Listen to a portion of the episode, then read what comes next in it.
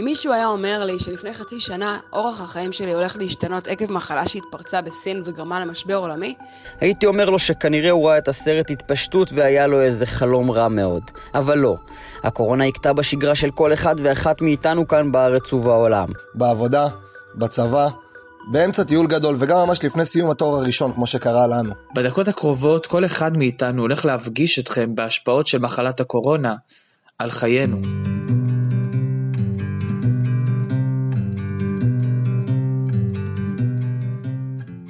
שהפך לגוף המשמעותי והחשוב ביותר בישראל הוא משרד הבריאות. על מנת להקל על אנשי הצוות הרפואי בבית החולים שניידר, פתחו בעזרת עמותת עזר מציון קייטנה לילדיהם, שאליה התנדבתי ביום חמישי האחרון. בין המתנדבים בקייטנה הוא אברהם יאיר. אנחנו מגיעים לכאן כל יום בסביבות אה, שבע וחצי, שמונה בבוקר, עד שלוש, שלוש וחצי, משהו כזה. כל הילדים מגיעים, אנחנו מתחלקים לקבוצות כזה, שני מדריכים על שמונה ילדים, משהו כזה. סך הכל מעבירים להם את הזמן, אה, נותנים להם אה, כל מיני, יש כאן מלא משחקים, משחקי קופסה, פעילויות, כל מיני. יש כאן כדורי, כדורים, מדי פעם מארגנים איזה פעילות של כולם, שמים להם לפעמים קצת סרטים, כל מיני. כשסיפרתי למשפחה שאני הולך לעשות את זה ולהתנדב, התגובות נתחלקו לוואו, כל הכבוד וצדיק. לא, אתה לא מפחד להידבק? אתה מסכן את עצמך ואת הסובבים אותך במה שאתה עושה. יש משהו מאוד מתסכל במה שהם אומרים, כי כולם צודקים. על הקושי והחשש בעבודה החדשה מספרים מארגני הקייטנה איילת אלוש ויומי דז'לובסקי. אני גרה בפתח תקווה עם שותפות. ההורים שלי אה, כאילו נמצאים בקבוצת סיכון, אז אני לא יכולה להיפגש איתם, שזה ממש מבאס ועצוב. וגם אני לא יכולה להיפגש עם אה, חברים, כי זה יכול קצת אה, לסכן אותם. אה, אז זה באמת מצב בעייתי. כאילו, מצד אחד אני רוצה... להיות פה ולעזור uh, לילדים, ומצד שני, אני גם רוצה להיות עם המשפחה שלי, אז זה באמת מצב מאוד מבאס ומתסכל. וזהו, וזה מרגיש קצת כאילו כזה בודד, לא יודעת, בדידות. מנסה להתרגל אליו, כאילו, כמה שיותר. אבל שוב, זה חשוב לי המטרה, וחשוב לי לעבוד. אי אפשר כל היום להיות בבידוד ולהשתגע בבית, כאילו, אני לא מסוגלת. אני מקווה שזה, שהמצב הזה יעבור בקרוב. אנחנו עובדים לפי התקן של משרד הבריאות. יש לנו פה מספיק כיתות, כיתות קטנות, בכל כיתה יש שמונה ילדים. אה, אנחנו אה, בכניסה והקבלה בבוקר, אתה תבוא לפה מוקדם, אתה תראה כולם עומדים במרחק של שתי מטר. אה, אנחנו משתדלים לעשות באמת את הכל כדי שאנחנו נוכל להמשיך לעשות את הקייטנה, אבל אתה שואל אותי אם זה נמצא, זה נמצא שם, כן? אנחנו יודעים שכולנו מפה הולכים הביתה ואנחנו חשופים, אבל משתדלים מאוד מאוד מאוד מאוד. ואני גם כל הזמן אומר את זה פה לכל הצוותים ולכל המדריכים שמגיעים, שאם יש מישהו שמרגיש לא טוב, אם יש מישהו שיש לו אפילו חשד הכי קטן שיש לו איזה משהו שלא הגיע, וככה אנחנו פועלים.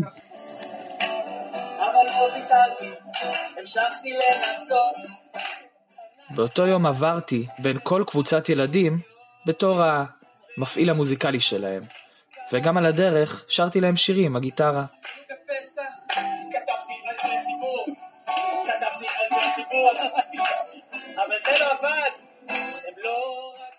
הילדים היו חמודים ומתוקים, בכל זאת, יד ראשונה מרופא, ואנשי הצוות היו ממש אחלה. אני מאוד נהניתי. אבל כשסיימתי את היום שם, ישר שמתי אלכוג'ל לחטא את כל מה שהיה עליי. האופציה להידבק, ויותר מזה להדביק את הסובבים אותך מפחידה. האם אני אחזור לשם שוב? לא יודע. דילמה. אולי בעתיד, טוב, נסיים את הלימודים, נגיד שלום לשותפים, ואולי זה יקרה. אולי זה יקרה. הדרן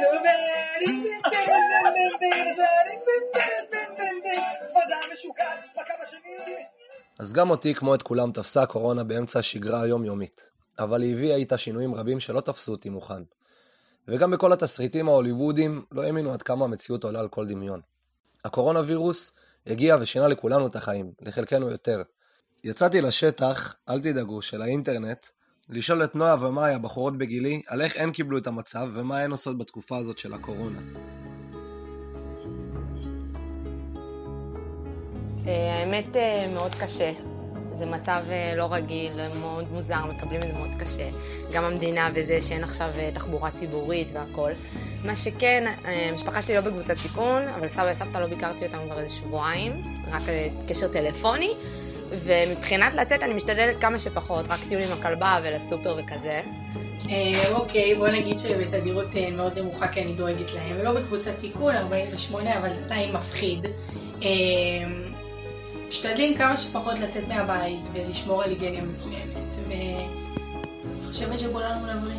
אחי חזר מהצבא, הוא גם שומר על היגניה מסוימת, יוצא קצת מהבית, יותר חייב להתעבר קצת. אבל שומרים, שומרים, חייב לשמור על ההורים.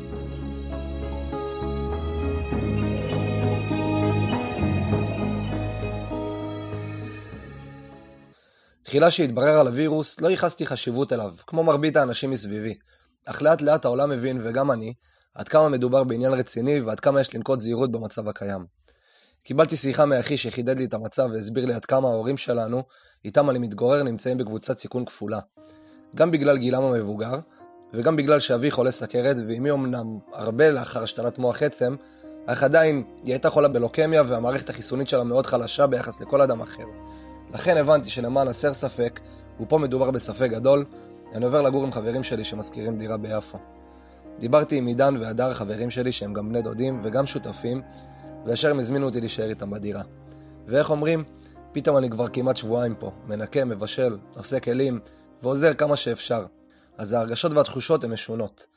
מצד אחד כיף לי, אני אוכל טוב, אני עם חברים, ואני בחברה שאני אוהב, יש לי עם מי להעביר את הזמן ולדבר לפעמים גם עד השעות הקטנות של הלילה. דבר שלא היה מתאפשר לי אם הייתי בבית. מצד שני, האי ודאות, המרחק מהמשפחה, הדאגה להורים, המחסור בעבודה, בכושר, הלמידה מרחוק, לא מקלים על התקופה הזאת. בתוך כל הבלגן הזה, אני חושב שהכי חשוב לקחת דברים בפרופורציות ולהיות אופטימיים. אני לא מתכוון להיות שאנן, אבל צריך גם להמשיך בשגרה מסוימת ולא להכניס את עצמנו לפאניקות וחרדות מיותרות. וכמו כל דבר, גם זה יעבור. או כמו שמאיר אריאל אמר בשיר שלו, עברנו את פרעה, נעבור גם את זה.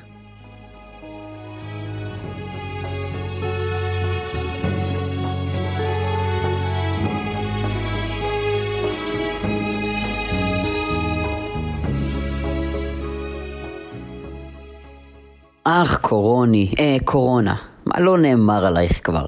את מסוכנת, הורגת, פוגעת לנו בריאות שפוגעות בנשימה, ועל ההיסטור, אף אחד לא יודע איך זה ייגמר. והבידוד, הוא בכלל מעלה אין סוף שאלות. איך צריכים לעשות אותו, איך אמורים לעבור אותו מבלי להשתגע בבית, ויותר מזה, עם מי. הרי אסור לנו לפגוש אנשים מצד אחד, אבל מן הצד השני, אי אפשר להישאר לבד בבית. ומה עם זוגיות רחוקה בצל הקורונה? שאלתם את עצמכם? דבר שמסובך בפני עצמו. מה עושים הזוגות שנאלצו להישאר רחוקים אחד מהשני? איך באמצעות שיחות טלפון או וידאו ניתן לשמור על הקשר, להיות שם אחד בשביל השני, ובכלל, כמה פעמים כבר ביום אחד אפשר לדבר בטלפון? מהר מאוד זה עלול להתיש. שני טל ובן זוגה מנהלים קשר רחוק בזמן הבידוד, מה שעם הזמן הולך וקצת מסתבך. החלטנו שיהיה הכי נוח באמת שכל אחד יישאר בבית שלו.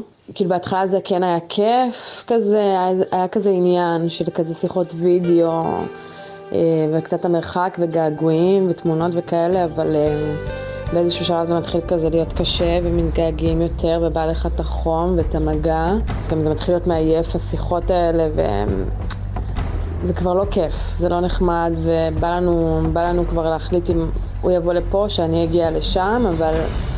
אנחנו עדיין מתלבטים ולא יודעים כאילו אם המצב יחמיר ואם יהיה אפשר לצאת, כרגע לא כזה אפשר. זה הולך ונהיה קשה מיום ליום, אבל אה, אנחנו מנסים uh, להתעודד ולהזכיר לעצמנו שזה משהו שהוא זמני. אז כן, אם נזכיר לעצמנו שזה זמני, סביר להניח שיהיה לנו קל יותר להתמודד עם החשש הגדול ביותר, אי הוודאות של הזוגיות שלנו. פתאום צצות שאלות כמו, האם הזוגיות שלנו חזקה יותר מהקורונה, או שהווירוס הזה ינצח גם את זה? עדן כהן טועה על כך. תראה, בעיקרון זה לא קל. זה מזכיר לי את התקופה בצבא שהייתי סוגר 17-4, רק שפה זה בלי ה-4. אז אני בכלל לא רואה את אסנת.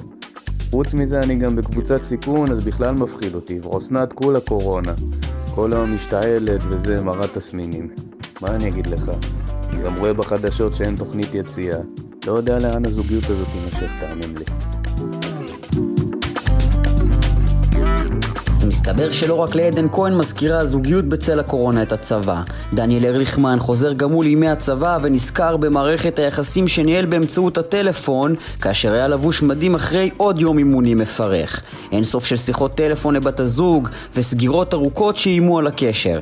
את הבידוד הוא מעביר בדרום, בעוד שבת זוגתו יהב נמצאת בחיפה. לנהל זוגיות בזמן הקורונה זה לא, לא קל בכלל.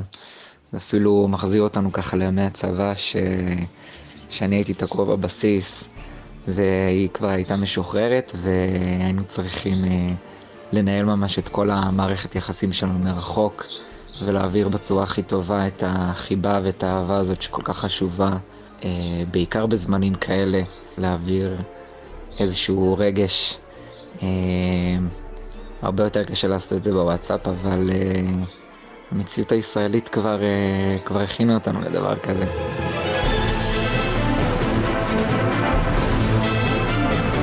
אז נכון, המציאות הישראלית לצערנו כבר הכינה אותנו לדבר כזה. מלחמות ווירוסים שמאיימים על החיים שלנו, מאיימים על הזוגיות שלנו. סימני שאלה וחששות רבים בנוגע לזוגיות עולים כעת על פני השטח בימים אלה. אבל על השאלה הגדולה איך ניתן לשמור על קשר זוגי תקין, יענה כל אחד לעצמו, כי זה דבר אישי. בואו נסיים בנימה קצת אופטימית. תראו את הצד החיובי שבדברים. פתאום נהיה לנו זמן כזוג להיות יחד, לבשל, לדבר, לראות סרטים ולהקשיב אחד לשני. כן, גם אם זה בזום או בוואטסאפ. תהיו חזקים.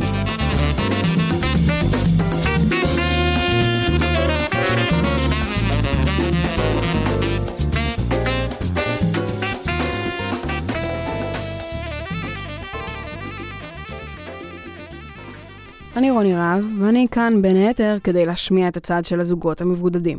אני כרגע בימים מאתגרים אלה נמצאת בביתי עם בן זוגי ועוד שני החתולים היפים שלנו. ומה עושים? הרבה פאזלים, משחקים, סוני, בישולים, וגם נותנים space אחד לשנייה.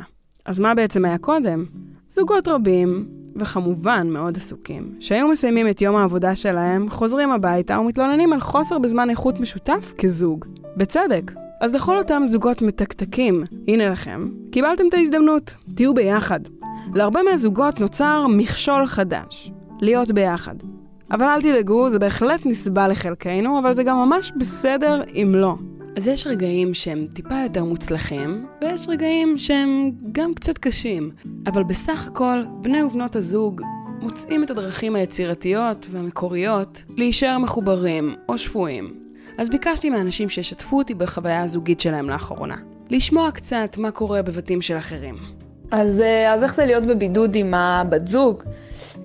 בהתחלה זה ממש ממש כיף ומענה, ויש זמן איכות ביחד, ו... וזה הרבה קוצי מוצי, והרבה... איזה כיף שאנחנו ביחד, ואנחנו לא ב... כאילו לבד בתוך כל הבלאגן הזה. אבל גם יש רגעי משבר, ש... עולים אחד לשני על העצבים, ו... ודברים הכי קטנים פתאום נורא מציקים ונורא כזה, למה הזזת את הכרית מצד ימין לשמאל? למה לא שמת את המזלגות ב... במקום והשארת אותם בייבוש כלים? או דברים הכי קטנים. מכינים עוגה, מתפנקים, יושבים, מכינים אוכל טוב, אוכל בריא. הולכים ועושים מלא מלא טיולים, וכל כך נהנינו שעשינו טיולים שלא הבנו למה אנשים מתרחקים מאיתנו. ורק כשחזרנו הביתה פתאום אמרנו, אוי fuck, זה כאילו סגר. אז לי בתור בן זוג בבידוד, מאתגר ומעניין. הרבה דברים חדשים אפשר לגלות על הבן זוג או בת הזוג שלך. דברים שלא חווים כי לא נמצאים 24 שעות ביחד. ההימצאות הזאת ביחד כל הזמן גם גורמת לנסות להעסיק אחד את השני כל הזמן, שזה לא תמיד אולי הדבר הכי נכון לעשות, אבל זה גורם לכך, ומנסים למצוא דברים משותפים שאפשר לעשות ביחד, כמו למשל לעשות ביחד ספורט, לעשות פעילויות משותפות, להרכיב פאזל וכולי. אנחנו מקדישים יותר זמן אה, לתחביבים שאפשר לעשות בתוך הבית, כמו אה, שיזוף, ציור, ספורט בתוך הבית, אה, אנחנו מקדישים יותר זמן אה, לכלב, מנסים אה, לשמור על אופטימיות. מה את חושבת, יאנוש? אה, אני רק רוצה להוסיף גם אנחנו ממש מקפידים על אה, שכל אחד יקדיש לעצמו את הזמן ולתת אחד לשני את הזמן הזה לבד. אז כמו שאנחנו שומעים, יש כאן בהחלט הרבה זמן איכות, או זמן משותף, מה שבטוח. וכל אחד לוקח את זה לכיוון אחר. בכתבה ממש נחמדה שקראתי בוויינט, נתנו כמה טיפים מגניבים כדי לשמור על הסדר, ומן הסתם גם על השפיות כמובן. הם ציינו בכתבה שלוש דרכים שדרכן הזוגות יכולים להימנע מחיכוכים לא נעימים. הראשון היה לצמצם כמה שיותר את הביקורת. כלומר, נכון, אנחנו תמיד מבקרים אחד את השנייה בזוגיות, אבל ברגעים כאלה מאתגרים, שווה לחכות טיפה עם המישוב, לנשום יותר, ולשפוט לקו זכות. זה יעזור לשניכם. הדבר השני שהם אמרו, היה להתכונן למצב מכבד. לא לבטל את הצד השני ולא לזלזל בעמדתו. יותר להכיל, לקבל, להקשיב, ובגדול, פשוט לבוא ממקום של אהבה, יותר מאשר צדק. שימו את הצדק בתקופה הקרובה בצד. פשוט לפנות מקום בלב להרבה הרבה אהבה. ואחרון, תהיו חכמים. כן, כן, פשוט כך. תהיו חכמים. איך אני אוהבת את המשפט הזה? המ"פית שלי בצבא אמרה לי אותו לפני שיצאתי לקורס מ"כים. תהיי חכמה. אז מה הקשר לזוגיות בכלל? הכוונה היא לגלות הרבה יותר רגישות. לזהות מתי בן או בת הזוג שלנו בכלל פנויים נפשית או מעשית לקבל את דברינו. גם חייבים לדעת לשחרר. אין לאן לברוח. זה רק שניכם עכשיו. המטרה שלנו, להצליח להשיג שינוי כלשהו. ואם אנחנו רוצים להשיג תוצאות, כדאי שנהיה רגישים למצב של בן או בת הזוג שלנו. ונוודא שהם פנויים ומסוגלים לקבל את דברינו ממקום חברי ואוהב. בכל מקרה, תמיד כדאי להתחיל את הדיון ביניכם במילות פרגון והערכה, שמזכירות את האהבה והקרבה ביניכם.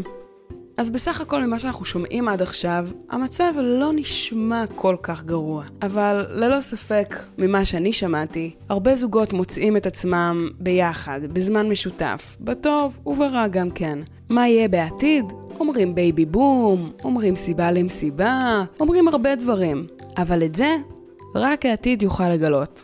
אני רוני רהב, ובינתיים הדשא של השכן ירוק באותה מידה. שיהיה לנו אחלה זמן איכות.